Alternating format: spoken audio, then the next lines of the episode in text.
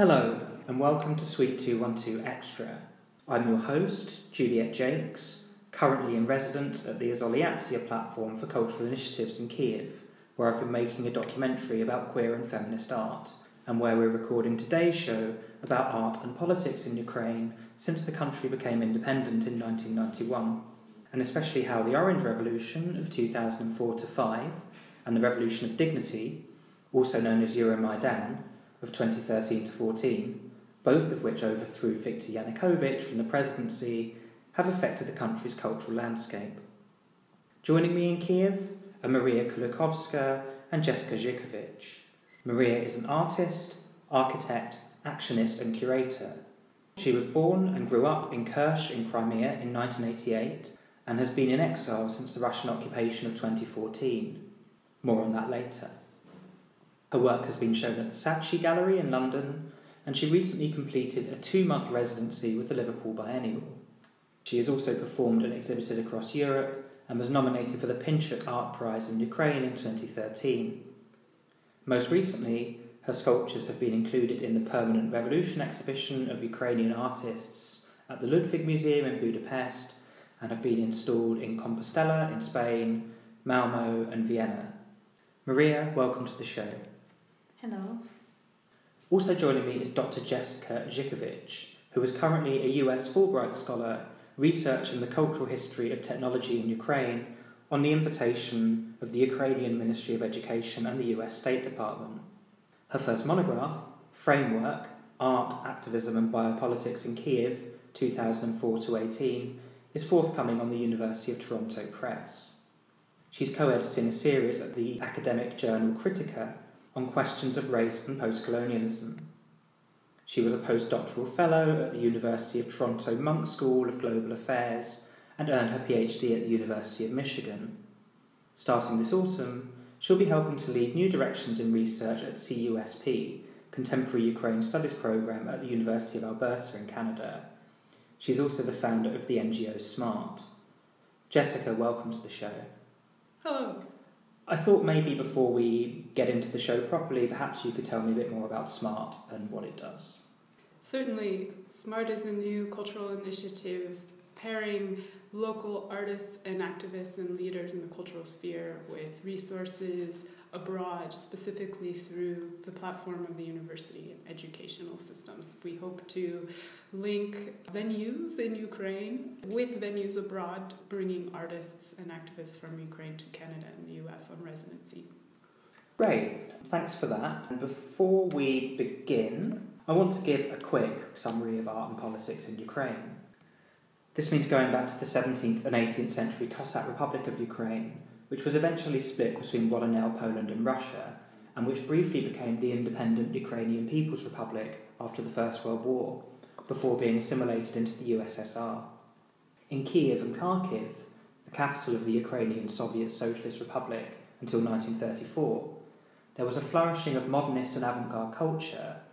Kazimir Malevich and Vladimir Tatlin, the futurist artists David Berliuk and Mikhail Larionov, the sculptor Alexander Arkipenko, the designer Alexandra Exter, the filmmaker Alexander Dovzhenko, and the theatre director Les Kurbas were all born, lived or worked in Ukraine, where there was also an influential literary futurist movement who formed collectives in an effort to popularise the Ukrainian language. These writers later became known as part of the executed Renaissance, as Stalin had so many of them killed. three hundred of them were shot at Sandomok in October and November nineteen thirty-seven. The effects of Stalinism were deeply felt in Ukraine. The collectivisation of farming, as part of the first five-year plan in nineteen twenty-eight to thirty-two, led to a man-made famine that killed between three and ten million people. And the cultural Ukrainianisation efforts ended with the Russification programme throughout the Soviet Union and the suicide of the cultural commissar Mykola Skripnik, who was under threat of a show trial.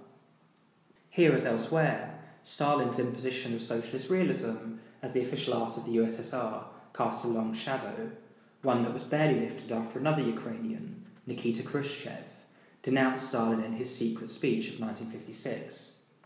The possibilities of both internationally minded revolutionary futurism and a specifically Ukrainian language and culture remained spectral, until the perestroika period of the late nineteen eighties.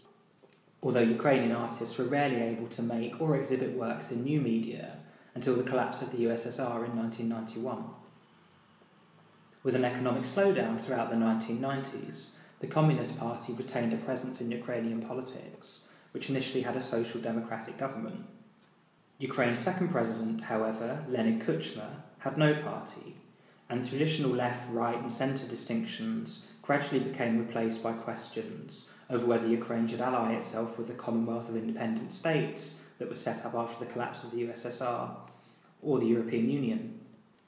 Corruption became a big issue, especially after the cassette scandal in two thousand, when recordings emerged of Kuchma approving illegal arms sales to Saddam Hussein and others, and ordering the police minister to, quote, take care of investigative journalist Georgi Gongadze, who had disappeared that September and was later found dead.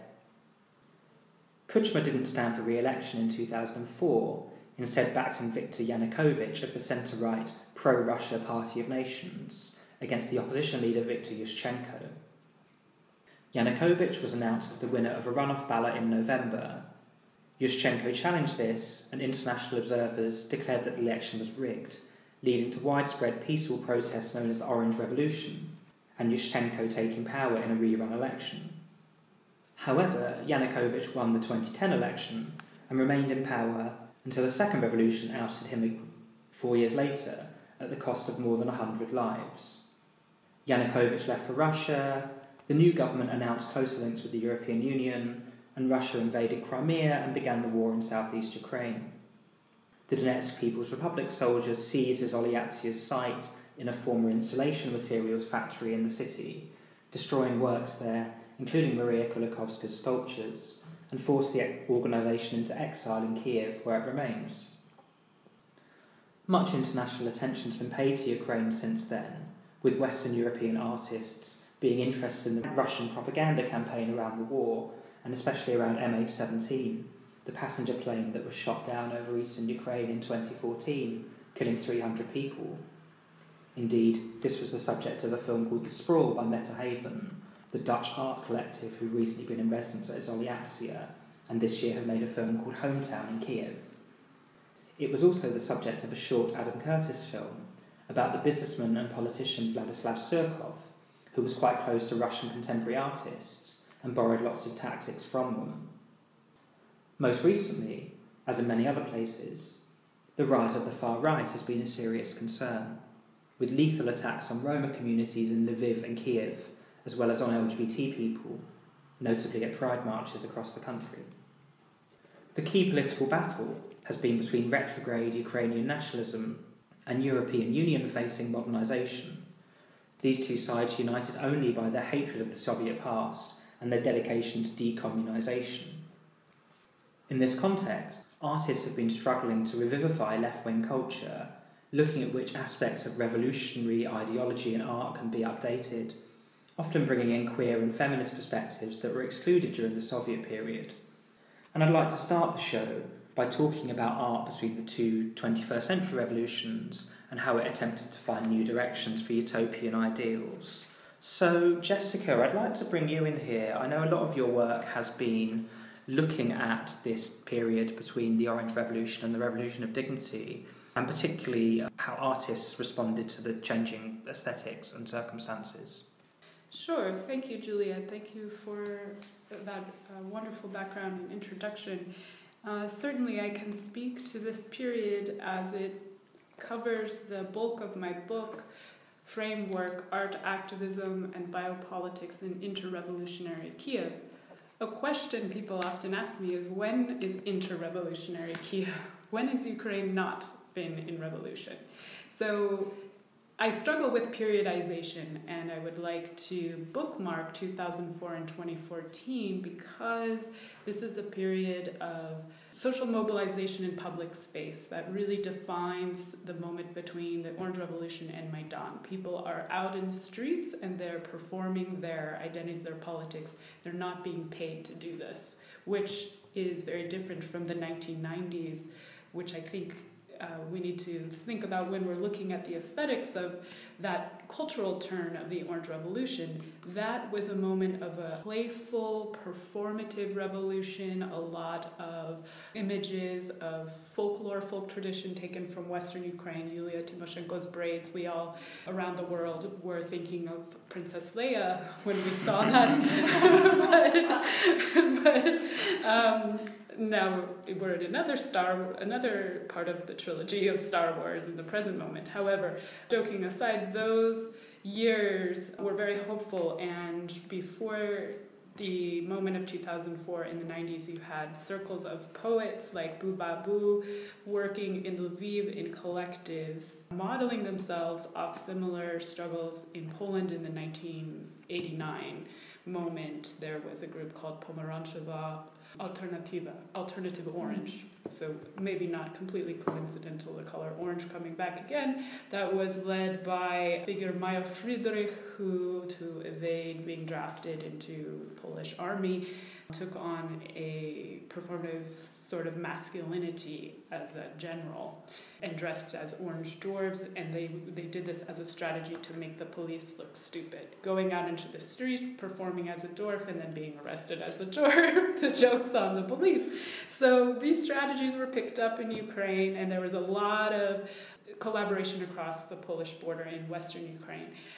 I'm really focusing on Kyiv in my book, but Kyiv is a complicated place because it is halfway between the western, eastern, and southern regions, and this is territory that has been occupied by different regimes, and those regimes make themselves visible in the aesthetics of different groups in different places in time. And thinking back to, as you mentioned, the twenties and the thirties and the ex- executed Renaissance, Eastern Ukraine has so much more experience and a deeper trauma with the bases of that type of terror. And in Kyiv in particular, Dovzhenko was working with film and visual culture to bring attention to the um, achievements of the hydroelectric dam. In this particular film, I think it's a really good example of the aesthetics from that time, because he was working with the state to draw attention away from the suffering of Western Ukrainian ethnic groups after world after the war, so that people would be focusing more on the future, less on the trauma of the past. And in that sense, he also set not only a formal style of filmmaking that is beautiful and and quite innovative in for its time and still today for its editing. Um, but he also was very carefully navigating the politics of a regime of censorship and contemporary groups, contemporary collectives who found their voices after two thousand four, like Revolutionary Experimental Space, Rep, Aripe. They work still in Kyiv, and you can hear, even in the title of their collective, Rev- Revolutionary Experimental Space, that space, public space, is the form, is the material of the art. It is the medium. And they're able to do this in a way with such immediacy in Ukraine because of these layers of history and traumatic relationships with the state. In particular, there is a very sort of fraught site of negotiation between the state and cultural producers inside of the universities. And that's what I'm really interested at exploring and building on with my N G O and my partners here, because you have moments like in two thousand twelve where the Visual Culture Research Center, which was based inside of Kyiv Mohyla Academy, one of the largest and most well-renowned universities in Ukraine, you have a few key moments between two thousand four and twenty fourteen in policy under then-President Yanukovych, who was ousted in the Maidan Revolution, that artists are or grouped and still refer back to as unifying points in their political engagements or in their socially engaged arts. So one of those moments was the anti-abortion bill, which the Institute of Bioethics here spearheaded. The church was also involved with that, and this was important for feminist activists to draw attention to the church's involvement in that bill. Uh, a group named Ofensiva was organizing women's marches, which we'll talk about later, and that was one of these these moments. Another one, which I'm sure we will refer to again, is the um, gay propaganda law, which was introduced in twenty twelve, and also anti-discrimination law, uh, which was a requirement by the E U for the Yanukovych regime to have E U accession agreement status, and he refused to sign that, which was one of the reasons for the Maidan that the left continues to point to, that this was one of the reasons that people don't think about as much when, when they're discussing the, the Maidan. So the university is and remains a critical place for negotiating culture, politics, and policies, and we saw this in two thousand twelve when the Visual Culture Research Center, which was founded in Kyiv Mohyla Academy in the Cultural Studies program, was kicked out of the university for an exhibit called Ukrainian Body, Ukrainske Tilo. And in that exhibit, there was a series of photographs depicting L G B T Q couples at home. Some of the photographs involved nudity, uh, was very tame, actually. Um, and these these images really bothered the president, Serhiy Kvit, so he banned this group from the university, and they have continued to persist in their work in different contexts. I'm also interested in, in a sort of post-Soviet context, what connections some of these collectives might have had to groups in, say, Russia. You've already alluded to some of the connections in Poland. I'd like to ask if there were any sort of collaborations across the sort of post-Soviet world. I can speak to some of the groups that are still working today, like uh, R I P or Soska, based, based in Kharkiv, or um, Hudorada, their curatorial union. They are working today still with Russia and Russian, not Russia as a state. What's interesting is uh, there are individual artists within collectives who take different stands. So not all of these collectives work completely allied with one another. For example, in Reit, there are some artists who will exhibit in Russia, and there are some who won't, but all of them agree that they will not exhibit in any context where state money is funding a work or a show. So I think also in the past, maybe Maria has some insight into this as well, because you, I know you have been in Russia. Yeah, I, I had ex- several exhibitions uh, before annexation of Crimea and be- before war in Russia, and I I would say that I, I was always interested to work in uh, Russia, because it was always much bigger art scene than here, much more developed, I would say, as well. And sometimes I felt more freedom, because you have more people who are thinking in the same way, so they will support you. But uh, then when was, before annexation of Crimea, I was uh, invited for public uh, or parallel program of uh, Manifesto ten, what was in um, uh, Saint Petersburg. It was before war, during Maidan. I was very happy that they invited uh, a lot of Ukrainian artists, and they said that it will be no censor, it will be very kind of like you can do whatever you want. And then when happened annexation, I didn't know what to do, how to communicate. So I wrote Ukrainian curator who, through her, I had all conversation. And I wrote an open letter that, sorry, I will not take part until Russia will get out from my home. And because it is a festival with state money.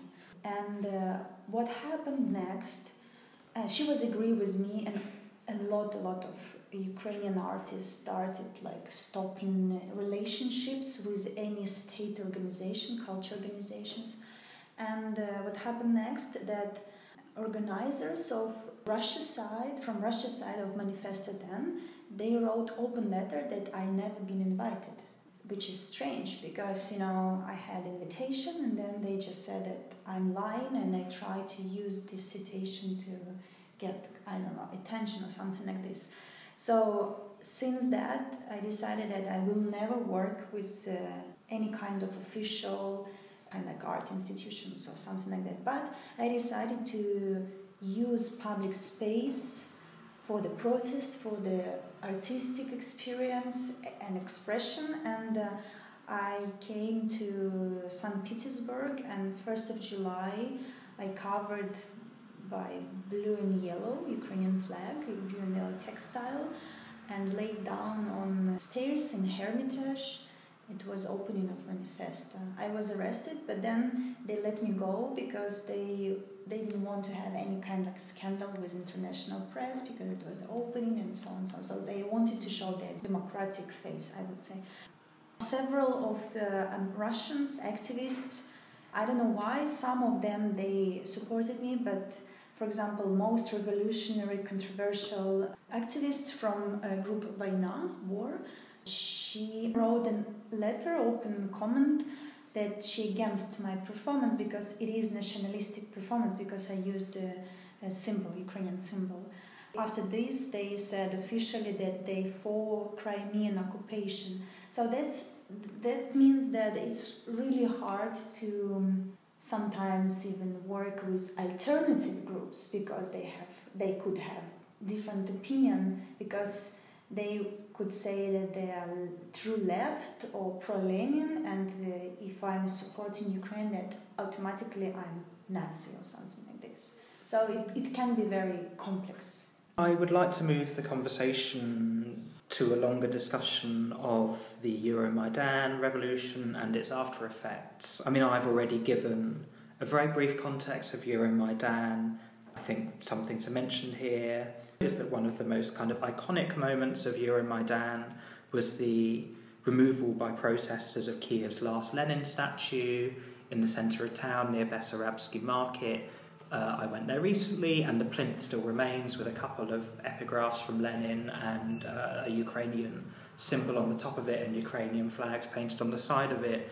And in some ways it's it's a very interesting and quite iconic relic of the revolution. Uh, Maria, I know you you were present for at least some of Euromaidan, so I wondered if you would like to talk about your experiences of it and then the marriage performance you did that was taking place around the same time.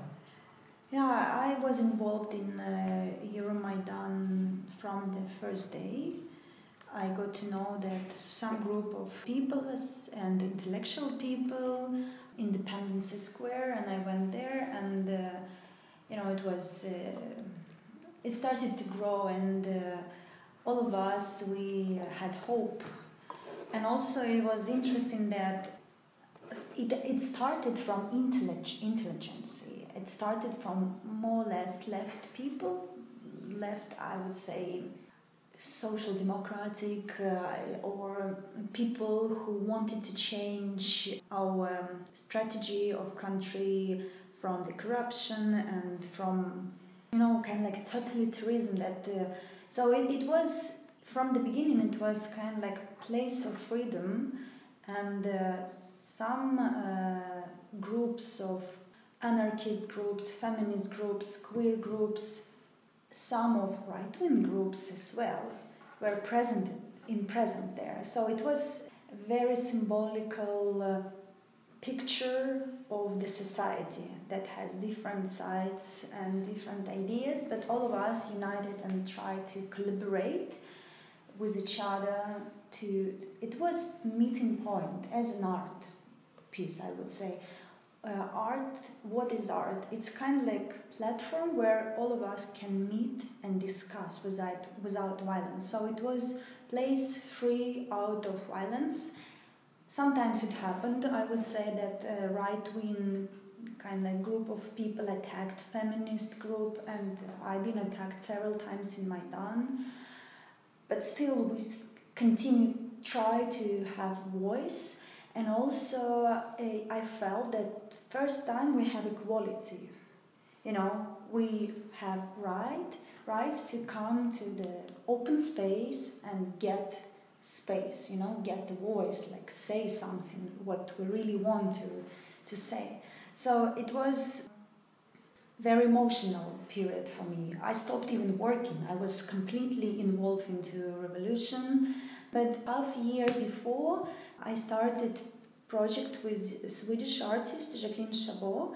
We met uh, in the exchange uh, between Swedish and Ukrainian artists. And uh, the topic of our exchange was feminism.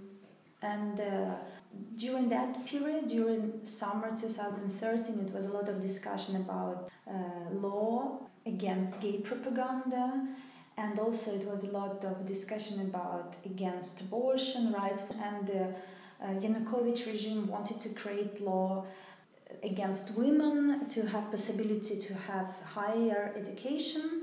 Uh, so if you, by this law, if you are twenty-three years old you and you don't have kids, you must to pay special taxes. And also if you are a woman and you have you want to go to university, you need to pay, pay extra. And uh, all those uh, laws and uh, kind of like see in how my society or society of my people transforming into some kind of like weird combination, kind of like drive me to propose uh, even really kind of like revolutionary act to me. I proposed to marry to this girl, and uh, first of all it was an art project and protest and kind of like showing solidarity with many invisible people, L G B T people, and uh, I, I just wanted to change because I felt myself like I'm dying and, and I don't have enough air to breathe. So we started process with migration office, and then we also realized that it's a lot of prejudice against women, especially from Eastern com- uh, East European countries, especially Ukraine, and the Western countries create so many uh, kind of like bureaucratic problems against those people from these areas. So during half a year we fight with migration office to get permission to marry. You know, accidentally we married uh, eleventh of January twenty fourteen, just in the middle of revolution. So I went to Sweden, and when I returned after my wedding, happened the annexation of Crimea. So it changed, totally changed the situation. It was very quick, and uh, you know, accidentally I, since that period I cannot return home, because homophobian uh, law in Russia, and Crimea is Russia area, which is not kind of like correct, but it is like it is. Also here, since Maidan, I would say a lot of transformation to the good side happened, but also became very tricky, you know, double layers. Jessica, you've spoken elsewhere about Maidan kind of opening the doors for radical self-expression, and how this is applied both to kind of L G B T people and feminist groups, but also to kind of far-right groups who, you know, declare the former, the L G B T groups and feminist groups, to kind of be the enemies of, of Ukraine. I wondered if you had more to say about that. Yes, so the post-Maidan frame now is in a paradigm of decommunization. You know, everyone is... in the policy level, they're putting pressure on public space to do away with symbols of the Soviet past. And of course, this in itself, to erase the symbols of the past, is a totalitarian act. It's my opinion. And I think that to decommunize a monument, to remove a statue of Lenin, is a superficial act that is used to silence real discussion um, and real public dialogue about how someone wants to build the future. That being said, there are intergenerational continuities that can be positive resources to move discussions that may be divisive in their radicalism, whether left or right, based solely on opposition, to move those conversations in the direction of slower, more critical discussion,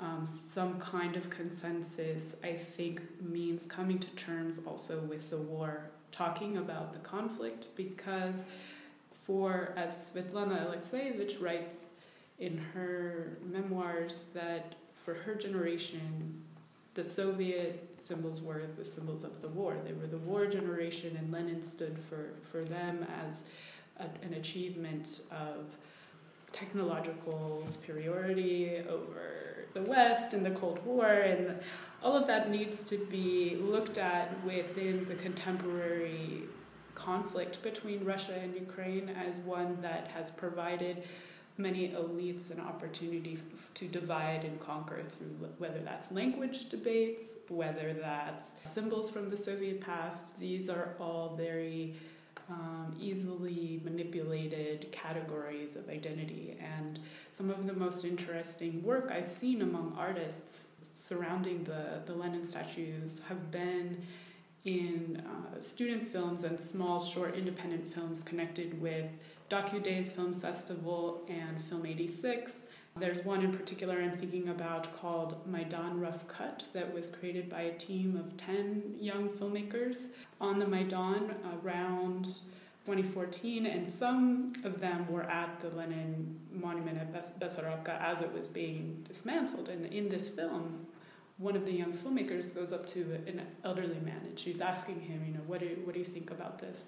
What's happening? Because he's crying. He's just standing there looking at the statue and crying and saying, nothing matters, nothing matters. Um, this is this is not how it's supposed to be. And she ends up having a long conversation with him about just his everyday experiences walking by the statue. So I think that's a really powerful moment, and this the sort of collective trauma in Ukraine right now around the war is is very silenced and misdirected towards erasure and suppression. And that's something to think about in terms of radical self-expression, that if there are not moments for this collective trauma or, or even discussion about war to, ha- to happen, then you're going to have radical opposition. You're going to have explosions of anger, because that's what's happened. People are leaving or they're hiding. And that's not a healthy way forward. I think also there is this situation here of, I guess, like almost a fetish of the, the idea of Europe and mm-hmm. the sort of looking backwards to the Maidan, that we, we never joined Europe, or we're not close enough to Europe yet, or we have a visa-free regime, but what next? Um, these, I think, are also misdirected conversations, because they are very tied to a teleological, forward-moving, neoliberal idea of time and history, and it's not working. It's not working. So that's what I think about, about that. It's, it's all very interesting. I know that the Kyiv Biennale was scheduled for twenty fourteen, and it was postponed and then cancelled, and eventually took place in twenty fifteen, and it was looking back at what was missing from Ukrainian politics after Maidan. I don't know if either of you uh, attended the Biennale that year, if you had anything to say about it. Yeah, I proposed my Raft project, Raft Crimea, um, to curators, and uh, Ukrainian Ukra- uh, curators, they were happy to do this, but Austrian, and Georg, he, he said he was a bit scared, because, you know, it's interesting uh, that European leftish uh, intellectuals, they kind of like see black and white, you know, like this is right-wing ideology, this is left, this is nationalism, you know? And here, when you are living in a mess, it's it's like mixed. A lot, it has a lot of layers and kind of like things, uh, moments. So I didn't take part in two thousand fifteen as participant, and uh, we created with V C R C Raft project later, one year later. But I observed the uh, uh, exhibition, and I've been uh, in panel discussions and uh, listen. And I would say that exhibition was very, as for me, in a way decorative, mm. beautiful. It was very beautiful. Maybe it was what we needed that moment. I don't know. But uh, discussions was much more stronger than uh, ex exhibition by itself. And also it was mostly invisible. I would say why? Because it was only one year after uh, Maidan tragedy and just one year of occupation and war. Mm-hmm. So people was really insane. I was insane. I was crying mostly every day, mm. without even sometimes reason. You know, I couldn't explain what, what's going on with me, but it was really heavy, kind of like um, emotional situation in the air, I would say. Everyone was really down and depressed. So I don't know, for audience it was invisible. They, it was not what they wanted in a way, mm. as for me, as my opinion. So, I, I don't know, but uh, next biennial was much more stronger. The next one took place twenty seventeen, yes, this yes, past yes. fall, which I attended. I was very much a part of the conversations around the School of Kiev, the first one, and then the, the, the twenty seventeen one I attended. And they had an event in May of this year as well, May nineteen sixty-eight, to mm-hmm. commemorate the anniversary of the revolution in, in Czech Republic. But I think also I, I have my criticisms of V C R C's directions they've taken in their leadership and also in their platform, because I find oftentimes the most interesting people I want to hear from are the local artists and the local thinkers, local professors in dialogue with foreign guests. But I have attended many lectures and events that are featuring only the foreign guests, and it seems very disconnected from local context. Yeah. Like it's it's an educational opportunity, mm-hmm. certainly for for everyone, but my critique is that I think there can be a more inclusive mm-hmm. platform for, for local voices. I'm very interested to talk a bit further about one of the effects of decommunalization, the sort of shedding of a socialist legacy, which is to do with issues around funding and censorship. In the post-Soviet context, there was supposed to be less censorship, you know, from the perestroika era onwards, which it may be the case that the Soviet forms of censorship have been replaced by new forms of censorship, both in terms of hard and deliberate censorship of, of artists, but also in a, an economic form of censorship in the form of withdrawing funding from art institutions and relying on private funding, oligarch money, whatever, to fill that gap. And the effect that has on the cultural scene here. So I wondered if either of you had anything to, to talk about with regards to, to funding and, and censorship here in Ukraine. Yeah, really, I'm also always thinking about censorship in my own context. As a researcher here from the United States, I try to position myself as an anthropologist with a self-reflexive methodology. I'm partnering a lot in my publications with local feminists, local artists. I share also my funding with people I work with. They, they are sharing their ideas with me. I think that is the most ethical way to be working here and to really build sustainability. I've been coming here since two thousand four. I've lived four years in small towns and the capital, and I've really committed to this context. I know from speaking to different leaders in art collectives and also publications that there is a crisis in funding right now, that a lot of people are seeking independent funding. They don't want to become accomplices of the state they're trying to disagree with. That's not to say that state funding is always bad, but it is to say that there is a priority to really protect creative autonomy. And in that, I am starting my N G O, SMART, Social Movements in Art, not only as a way to uh, get independent funding into the hands of activists who I know are going to use it responsibly and ethically and make it go really far, but also because I think that there is a, a lack of critics in the art scene. There's a lack of educational structures for the audiences to really get the maximum amount out of the art, and creating that can in itself be a form of fighting censorship. That if people, if you have audiences that understand or are really engaging with the issues on a theoretical and a historical level, then you're going to just keep growing a critical mass that's going to be really uh, sustainable over the longer term. So that's the direction that I'm working with with my local friends and families of artists and thinkers. What, what about you?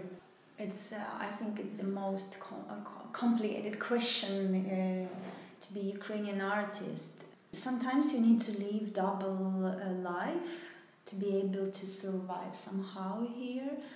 Also, for example, I've been invited for many, many different universities to give lectures around Europe, but never in Ukraine. I even contacted my academy where I studied before and done my master, and I asked my professor, and I asked if he would be interested if I would give even open lecture without paying me anything.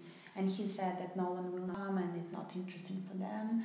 So if you go to kind of like state uh, organization, like academy or something like this, you need to play for their rules and you should be very pro-power, you know.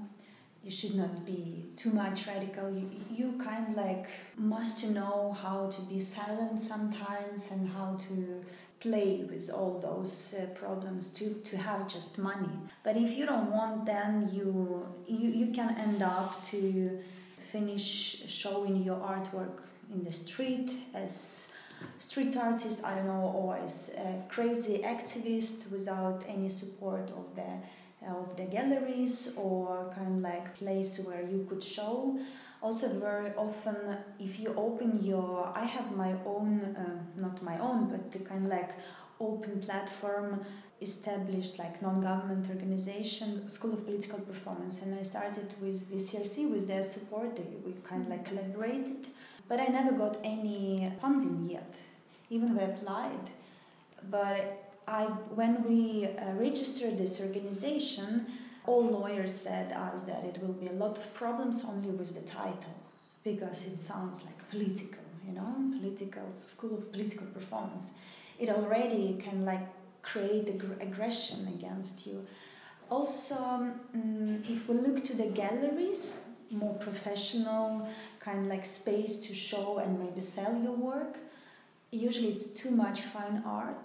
It's like beautiful art, quite expensive, but at the same time uh, run by wives of uh, very rich guys or by oligarchs. I mean, it, it is kind of like way of giving rest of their money from big business, but also it never, you never get any contract, they, don't, they never pay any taxes, everything kind of like black money, you don't understand.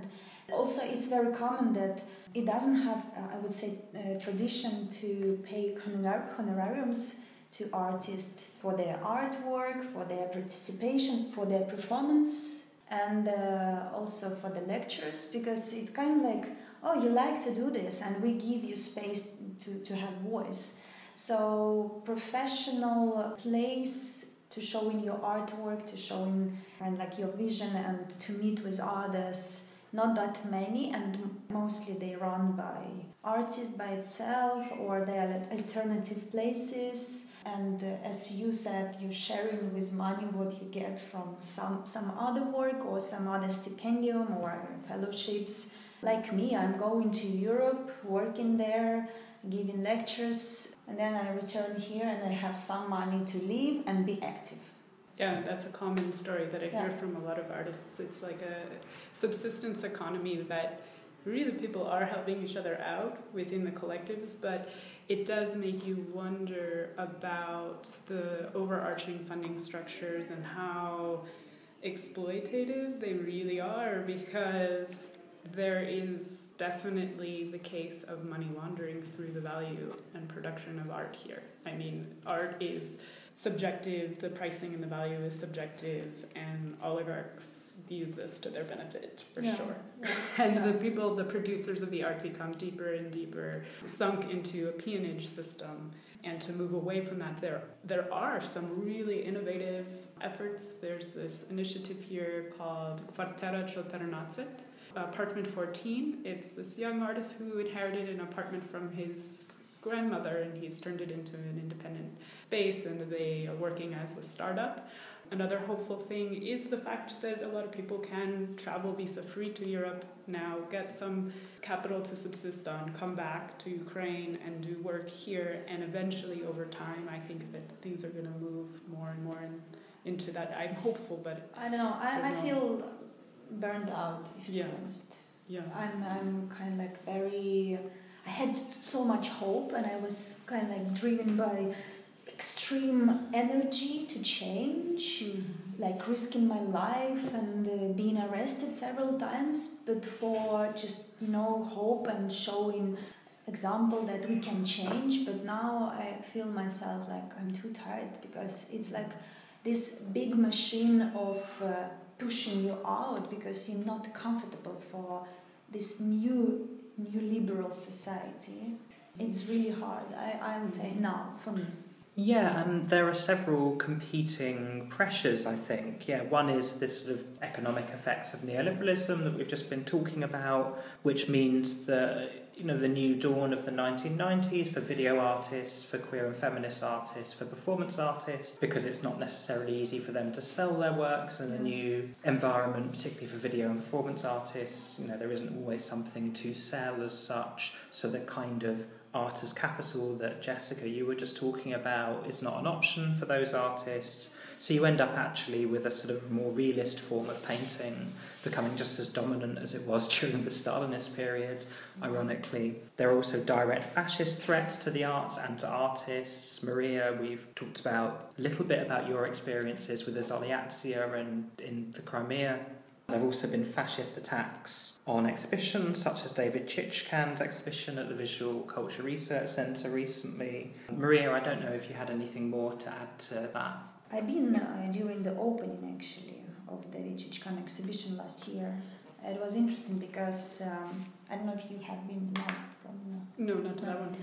It was, uh, it was a beautiful exhibition, actually with uh, really smart... critique of the society, what kind of like changed the rhetoric, because in Ukraine one of the main symbol of biggest hero, uh, Lesya Ukrainka, uh, she was poet and she was intellectual, actually she was a Marxist and she was a social kind of like democracy. And a lesbian, maybe. Les- maybe, it's not with one hundred percent, we don't know, yeah. but yeah, probably. It's interesting, she is on our menu, uh, two hundred greeners. I think that she's main lesbian, and I'm every time proud of this menu. Showing always abroad, like, look, she's our main feminist and, and, you know, lesbian. And everyone like, wow, you have lesbian on your money. Such a progressive country. From now on, artists shall only trade in two hundred grivnia. Uh, so, uh, and David tried to explain actually all this complex that she's not only a hero of Ukrainian language, but we need to think how she lived and what ideas she tried. And uh, he brought a lot of kind of like intellectuals uh, from the past, uh, Ukrainian intelligentsia. But I actually, I, I thought that it's a wonderful exhibition, what can... educate a lot of people, but what happened next day, group of people destroyed everything, and uh, you know, I remember during the opening I felt really uncomfortable, because during the opening a lot of friends and nice people kind of like celebrating opening and discussion, and then uh, some guys look like really fascists, shaved, the super masculinity, they came in and they started to make photos of everyone who was in the opening. Mm. And I felt myself that time really not saved, because you never know, they could, you know, do something to you in the street because they have photo and they can search. So when they destroyed whole exhibition, I was not surprised. Also, I, I would say from my own experience after Raft Crimea, after I lived three days and three nights, and we then drove uh, by river down on the raft, when we returned to Kyiv, every day I met the same group of men, around twelve of them, standing around my house and following me everywhere. Mm. And then several of my friends said that some guys, the same, following them and making photo of them. So, you know, you really don't feel sometimes kind of like safe mm-hmm, mm-hmm. in this society only because you're an artist mm-hmm. and uh, you are really outside of the society because compared to rest of the people you are really poor or you're not kind of like stable and you're critical. So mm-hmm. it can be hard. I mean, the far right here in Ukraine and in Kyiv are a constant threat to any expression of ideas that they don't like. I mean, yes, obviously art and art exhibitions, the artistic context, also have very much been a threat to or attacking anything to do with L G B T culture. I first came to Izolyatsia in March to do some workshops with L G B T artists here, and there was a programme that weekend of L G B T talks, and there was several feet of snow on the ground, and so you would only come to these talks if you were very, very dedicated. And nonetheless, I was being walked to iZone, which is the main exhibition space here at Izolyatsia, and the person who was showing me around pointed to a group of six or seven young men, I guess in their late teens, early twenties, and said, oh, that's the far right, they've just come to intimidate people. And they didn't beat anybody up at that point, but they're absolutely making their presence felt. Mm. And then, of course, I saw a lot of these people in greater numbers and more aggressively when I went to Kyiv Pride this mm. year. Kyiv Pride has been an interesting flashpoint between Ukrainian nationalists and the far right and the more European-facing objectives of the post-Maidan Ukrainian government. The whole of Kyiv gets closed down for Kyiv Pride, really, and when locals are inconvenienced by this, the city authorities have quite weakly said, oh, it's not our fault, it's the L G B T community, they want this, so we have to do it. They're only grudgingly supportive. Of course, the event has to be protected by huge numbers of policemen. It's not that difficult to hide a fascist in the police. And in the past, when marches have attempted to keep the locations of Pride in Kyiv or other cities secret, the police have leaked it to far-right militants. I went to Pride this year, and the Pride March is separated from the rest of the city by police cordons, barriers with security checks that you have to pass through. There were huge groups of people outside waving banners about the traditional family, chanting things like, you know, homosexuality is not Ukrainian. And the whole march had to take place in a short stretch of town in a in a cordoned-off area. So it was a very limited and very protected form of expression. Uh, and I know there's been attacks on International Women's Day marches as well. I don't know if either of you had anything you wanted to, to add on that. Yes, so I was at both the Women's Day march and the Pride marches this year, and one of the significant things about the Women's Day march was that the target of the far right was a poster painting, maybe um, four meters by two meters of a nude woman's body sort of floating in a Marc Chagall style with a trident, which is a national symbol of Ukraine, civic symbol, non-politicized, neutral symbol. And this was the reason why the far right, basically members of different groups, they took the artist to court over this painting because it used a civic symbol. The artist won the case, which was good, but in both marches there was a presence of a physical threat, and this, I think, brings again to question the role of the researcher and the role of non-Ukrainians participating in these marches like myself and others. I think we can offer some solidarity, even some cover sometimes, to those here who are facing constant threat. And this year, I know in the L G B T marches, the communities, they were reaching out to ambassadors. The Swedish ambassador helped to advise the police chiefs on how to protect marchers. And I think having that international presence involved in the planning process prevented a lot of violence. And also, I think it's important to remember that this type of solidarity maybe appears on the surface as though it's transborder, but we are now living in such a globalized world where these groups, they do work internationally. And I've been a fellow at Toronto where there are far-right Russian and Ukrainian fascist cells. They targeted me because my information was online, very pro-Ukraine, pro-feminist. I'm not anti-Russian, but I'm anti-Putin, anti-Trump. I say that proudly.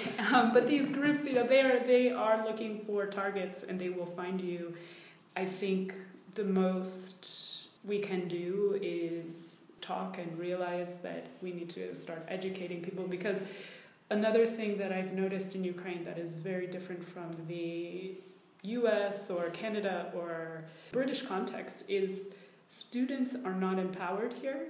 There are not student protests. There are not mobilizations. There are not student activist groups. There are very brilliant and motivated students who will organize things. And my students at Kyiv Mohyla were part of a feminist group. Um, there's also one in Lviv called Feminist Workshop. But they're very limited, and they have no support from university administrators. They're actively demotivated by their professors to study topics like sex work, which is a major issue in Ukraine, being one of the capitals in the world, where where this, you know, this is a form of censorship that starts at the the ground floor and really should be addressed. So I think that involving more ministers of education from Ukraine into, you know, higher level talks, it will filter down and then put pressure on the universities, on the administrators, the professors. I've, I've met some amazing professors here who are producing excellent scholarship, um, but they are punished for that scholarship sometimes. Like Misha Minakov's recent book called Dystopia, he writes about the post-Maidan uh, situation with the oligarchy, naming oligarchs by name, showing how their networks are working. Oh, wow. So if you're interested, yeah, read that book. But anyway, yes, yeah, so so I'm sure he's not going to, you know, get a big bonus from his player in Ukraine, but he's been in Berlin um, educating leaders there on the local context. And also another project that I wanted to mention, very hopeful educational project, is based in the Center for Urban History in Lviv.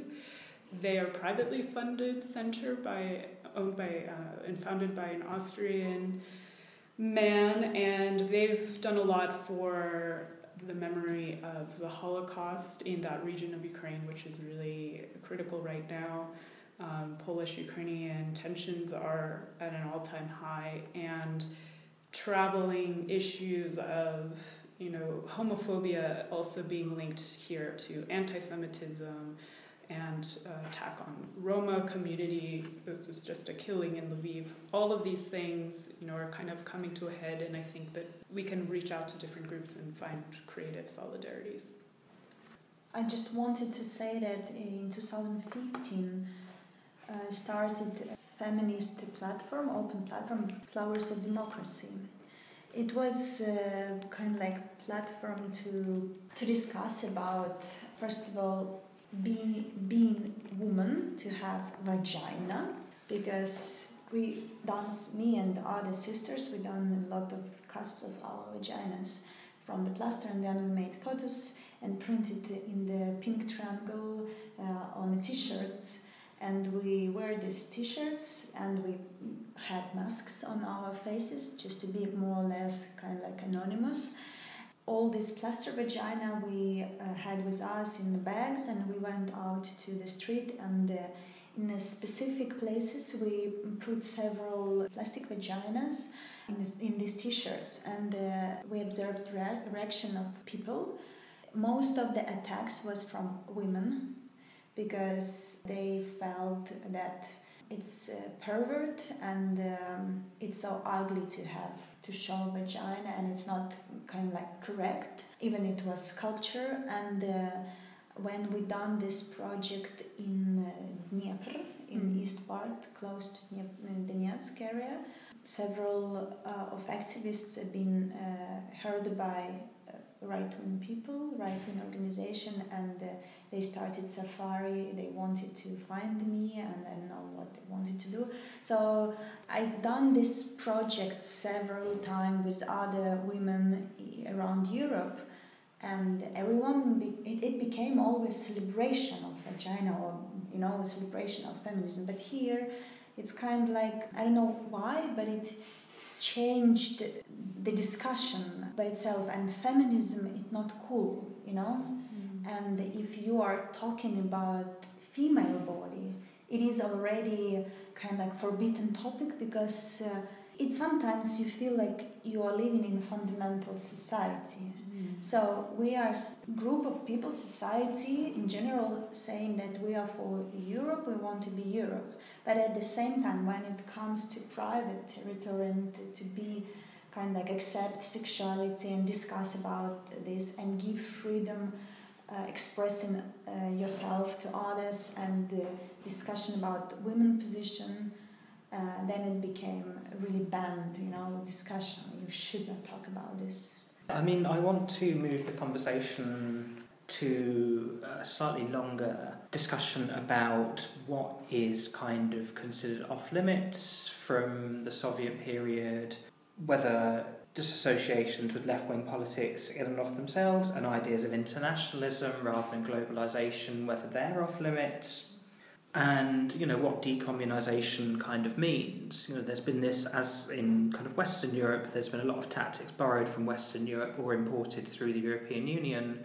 This language of modernisation to justify decommunisation, which has kind of pushed the left into this slightly unfamiliar and quite contradictory position of defending a cultural heritage, whilst also having to think about how to build a new one. One of the things that was missing from sort of Soviet communist culture, of course, were L G B T and feminist perspectives, or one of the avenues that I should say more accurately, one of the avenues that ceased to be explored after the end of the nineteen twenties were sort of feminist perspectives, and, you know, Stalin recriminalised homosexuality. So when we're talking about artists looking back to the Soviet period, are we talking about people looking back at those avenues that were closed down in the nineteen twenties? And how much can we speak of kind of queer and feminist artists rebuilding maybe an idea of a radical left rather than a more traditionally kind of socialist or communist one? From the perspective of history, historicizing this conversation, I think, is really useful, because I think any historian worth his salt, his or her or their salt, would say that decommunization is just bad historiography, because start, one of my, my favorite historiographers is Hayden White, who wrote The Content of the Form, that the form of anything, of any narrative, brings into being the paradigm that we're living in. And decommunization, you know, is demodernization. It is just going back to a primitive style of thinking in big categories. And in this, the role of the archive is really important. In Ukraine, one of the best achievements of the Maidan is the opening of all archives.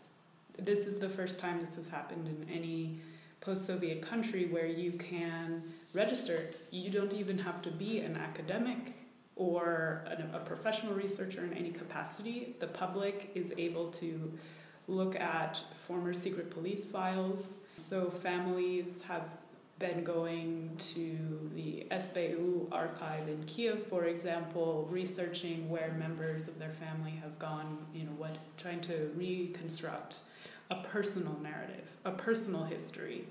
And in that sense, you will never decommunize this country, because you will never be able to erase people's family stories. To do that is just to create what Czesław Miłosz wrote about in the Polish context with the captive mind, that as soon as something becomes off limits, that it has such a personal connection to someone's own way of remembering, then you're not working with history anymore. This, that's not even historiography, it is propaganda and it's manipulation of information.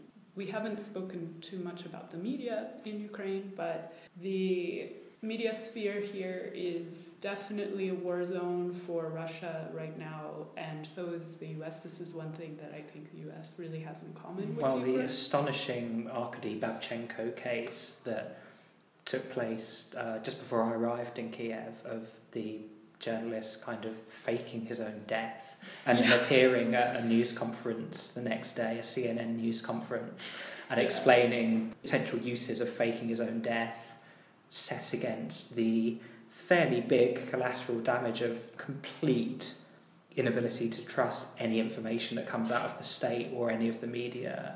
Yes, I agree with that. But what did you think, Maria? I was in Vienna. Mm-hmm. uh, I done my raft project there, and uh, I had a lecture, kind of like open conversation in Institute for Peace in Vienna. And I went there, and everyone like, oh my God, what happened in your country? We're so sorry, you know, something happened. And I, I had really a kind of like problem with internet, so I didn't check any news. And I'm like, oh, what happened? I don't know. Oh, you know, this famous journalist, he been killed. I'm like, hmm, strange situation. Next day, everyone like, oh no, he been uh, not killed, you know. He's alive. I'm like, what? How it can possible? So I think it was really strange, and uh, I, I, I, if to be honest, I'm very prejudiced about media here. Even just a simple example, yesterday uh, in the night, I saw my name in the list of the participant of some kind of like alternative festival for performance, and no one didn't contact me, but they put my name. So it means already that it doesn't have kind of like tradition of being very correct what you're saying, and uh, being very careful mm. with the public public media, I would say, or like information in, in the public media. Mm. So I, I don't know, it, it I feel sometimes very skeptical, because before get any opinion what happened, I need to read several of platforms, several, really, kind of like ten minimum, to get plus minus understanding what's going on. So it's a mess, I think, it's a mess. Mm-hmm. Mm-hmm. Yeah, I mean, I, I absolutely agree, and I think that's true of, increasingly true of the media landscape in lots of different places, but I think in in Ukraine it's quite pronounced, and obviously it's it's responding in part to the media tactics used by Putin and by Vladislav Surkov that we discussed at the, the top of the show. I just want to take the conversation back a little bit, because we were exploring two avenues, and one was sort of queer and feminist approaches to socialism, mm-hmm. and the other was, Jessica, a very interesting point you made about neoliberalism and its sort of modernising rhetoric and its sort of sense that time can only move forward, it can only move forward in a certain direction. So while I've been here, I've been sort of particularly struck by a couple of artists, one of whom is Valentina Petrova, who is doing some very interesting kind of conceptual work and performance work, looking at the place of women within labour movements, trade union movements, issues around poverty and resource distribution. And I find her work very interesting. I won't go into it too much here, because Valentina talks about her work in uh, in my documentary, which is nearly finished and will hopefully be screening at galleries and festivals internationally. So, but Valentina's work is very interesting. She has a lot of very intelligent ideas about the place of women within the private and public spheres and economically. I also want to talk a bit about a very interesting documentary film, which is a very interesting and intelligent approach to the archives that you were just talking about, and to Soviet history in both a sort of personal and private setting, the family setting, and a wider historical setting, which is Grey Horses by the artist Mikola Rydny, who's based in Kharkiv. Uh, Jessica, I wonder if you could maybe tell our listeners a bit more about that film and kind of what it says about Ukraine in the twenty-first century. My pleasure. I also really admire the whole oeuvre of Mikola's work. He's a friend and a very talented filmmaker across all of the the films he's working with and the themes that come up in Grey Horses, I think, can be best understood within a wider context. He's looking there at his grandfather's story of being an anarchist in central Ukraine who was exiled to Siberia for his political views, then returned. But he's telling this story through contemporary lens, so he went to the archives, researched his whatever he, documents he could find on his grandfather, and then he's reading from those documents, from those letters in the film. And the visual material is of contemporary interactions between younger people. So again, we're getting into this intergenerational continuity, and he's showing how the past is still relevant in the present. Um, he has a lot of sort of ironic twists because he'll show the contemporary police on horses, and the title, even Grey Horses, I asked him about it, why did you name this Grey Horses? And he said, because all white horses become grey in time, and that time is always changing. So there's some significance there, um, and that his grandfather in the region that he was from only had grey horses. But what is also important about that particular film, the reception of it, I observed in my classroom, because I invited over the course of a semester about five or six different artists working on radical themes to visit my, my classroom at Kyiv Mohyla Academy, the university where V C R C started and was kicked out of. It was sort of an experiment um, in dialogue and discourse, and we screened this particular film, and one of my students seized upon a scene in which Mykola depicts his grandmother's rape. She was raped by his grandmother and forced to marry him. And the voiceover is just a basic, sort of dry description of this fact without any details. And the visual material is a young adolescent boy and girl sitting on a bench, and the girl really looks uncomfortable as the boy tries to kiss her, and then she pushes back. And my student said, how, one of my students was angry, and she said, how could you show this? How could you not give us a lot of moral background, moral detail? She was looking for judgment in the film. And in that sense, I thought it was a really powerful scene, and, and I moved the conversation in the direction of of the fact that just, and Mykola was agreeing with me in this, just to show rape on film is in itself a radical act. And I think that by doing away with all the extraneous details, just the basic readout from the archival material he found, it was a site that basically, in its minimalism, was radical. Because it, it pares down all of the noise, all of the judgment, to just the basic fact that there's something hidden, hidden in the archive. And it's probably hidden in your family too. So go and register and look at look in your history and try to build um, an understanding. Because I think that, you know, the more we get away from these ideological categories, um, these fantastic others who we've never met, the more we can can have a real conversation. I think we should we should conclude, really. Something that interests me, and it's it's something that the conversation about Grey Horses touches on, is that in Western Europe, and particularly in Britain, something I'm seeing is a left-wing movement as a kind of combination of a combination of sort of identity-led politics that had sort of been co-opted by liberal or centrist political movements, feminism and the L G B T movement, and an attempt to sort of reinvest some of the radicalism that was originally in those movements, you know, in the seventies and early eighties, before, I think in particular, the AIDS crisis profoundly changed them.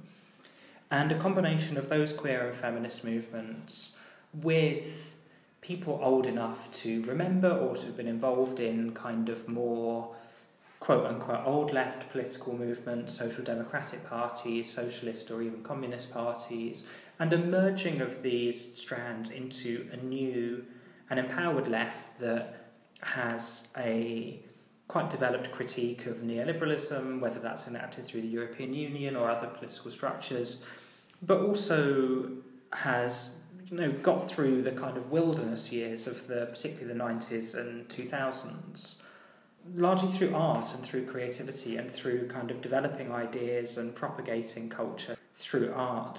Does this, is this a viable model for the left in Ukraine, perhaps? Do you see any hope in the number of kind of like queer and feminist and other artists who are exploring kind of historical conceptions of left-wing and radical politics in Ukraine, but also trying to find sort of new directions for them that are more in touch with twenty-first century social conditions? I think that, yeah, I, I, I, am, I'm agree with you that you mentioned Valentina Petrova. We have some, uh, of course we have some artists who are trying to create something new, but at the same time uh, like alternative ideas of uh, of the um, kind of structure of our society through the art. I don't know how long we will work like this, because it's also about resources, our emotional resources as well, economical resources, uh, but also I met now every day more and more young, young younger people, younger generation, and uh, a bit scared because more or less it's kind of like hipster culture, without critical thinking, without kind of like more fundamental and, you know, kind of like more deep understanding of the history and of their kind of like ideas. Uh, and it scared scares me actually. So I I I have sometimes, or maybe very often, questioned where I should immigrate. Where is the paradise, you know? And I don't have an uh, answer yet, mm-hmm. uh, because I see that it's not only Ukrainian problem. It's like global problem, and uh, everything became very superficial, and we became all of us the same. Then in the end, the, the difference will be only class difference. Someone will be more poor, someone will be more rich, and also countries.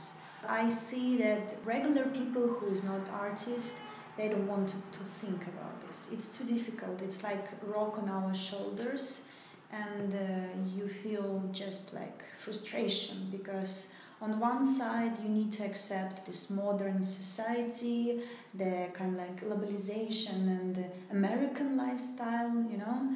But on the other side, it's not our culture heritage. So we need to transform us and adopt. But then in the end, you just lose yourself. I think what I see now, that only one for me hope that we will, we will use something really good, like for social movement or social kind of like comfort of life from Soviet Union, because we had quite good uh, medicine system, I would say maybe better, when everyone had rights for uh, medical help, and uh, also education should be for free for everyone, and we should really care about this. These kind of like models we should develop, but I don't think that it will work, if to be honest, because it changed in more capitalistic way. Maybe I will say now very depressive, my opinion, but uh, I think that uh, in the end poor class will die, will be even more marginalized, and uh, middle class and upper class will live here in these areas, or poor, poor working class will uh, immigrate to more um, kind of like developed countries, because we have free visa right now, uh, not for working but for traveling, but of course no one who is poor cannot travel abroad, so they will go outside and then they will work as cheap, invisible workers and just assimilate there. This is my perspective, and uh, I don't think that art really can change so much. Maybe I'm, I'm wrong, I hope. But, you know, you can really wish to change and you can try, but system is very smart and you can be destroyed just by system. Yeah, this brings up a great question, a very old one. What is the role of the artist in society? Going back to the Greeks, I mean, does art have to be political? Yeah. And can it be mapped onto an east, west, or left, right yeah. trajectory? I think, though, that something that makes Ukraine unique from Europe is that Ukraine has not accepted things about its own history that it doesn't like to think about, and things like the Holocaust become associated with the left. I think it's one of the only countries that I've lived in and spent a lot of time in that um, maps so, so many, I think, accepted um, points in discourse elsewhere as off limits and puts them into a box on the left. And in this light, the role of the artist has taken up Um, some artists, not all, some have become graphic designers for large I T firms, but others who are really committed, they are um, in this space of conversation with others, and I think it can be strengthened through education. There's a really interesting book that was just published, I'm reviewing it right now, called Reimagining Utopias, Education in Post-Soviet Contexts. Ed- edited by Sergei Kovalchuk at University of Toronto. And it's a collection of about twenty chapters by researchers all throughout Eastern Europe, Russia, and Ukraine, thinking of their role as insider and outsider in these contexts. These are people that were maybe born in Eastern Europe but spent a lot of time working in the West, or born in the West, spent a lot of time working in in Eastern Europe or both, and maybe have some diaspora roots. And I've thought very critically about my own role in this in these terms, because uh, being of Polish extraction, I find myself, and also having studied with some of the greatest Holocaust scholars in the U S at University of Michigan, I feel a responsibility in this space to really engage those discussions, and I will seek out people wherever they are and however they label themselves, who I think are very critical thinkers. And some of the best minds I've met here just happen to be artists.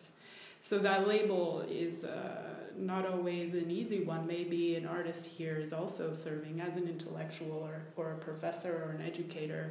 There is a really good project that brought together fifteen uh, scholars, writers, thinkers, um, this past fall at Center for Urban History that I was part of, called Neoznaczenie. And it's doing exactly that thing, that I think good quality discussion should be doing, which is looking directly at the heart of a controversy, which is the Lviv pogroms of nineteen forty-three in this case, and Ukraine-Polish relations, and seeing what that means for people living out their everyday lives today. So in that sense, I still don't know what an artist is, and I still don't know what art is. So. I think these are both questions that sadly we have neither the time nor the uh, capability yeah, to answer. Exactly. Uh, we're going to have to draw the conversation to a close there, I'm afraid. Maria and Jessica, thank you so much for a really fascinating conversation. Listeners, I hope you've enjoyed it as well. I certainly have. Reminder that you can find Sweet two twelve on Twitter at sweet S U I T E underscore two twelve, and that our Resonance one oh four point four F M show will return in September. We will be announcing more about that over the summer. Thanks for listening. Goodbye.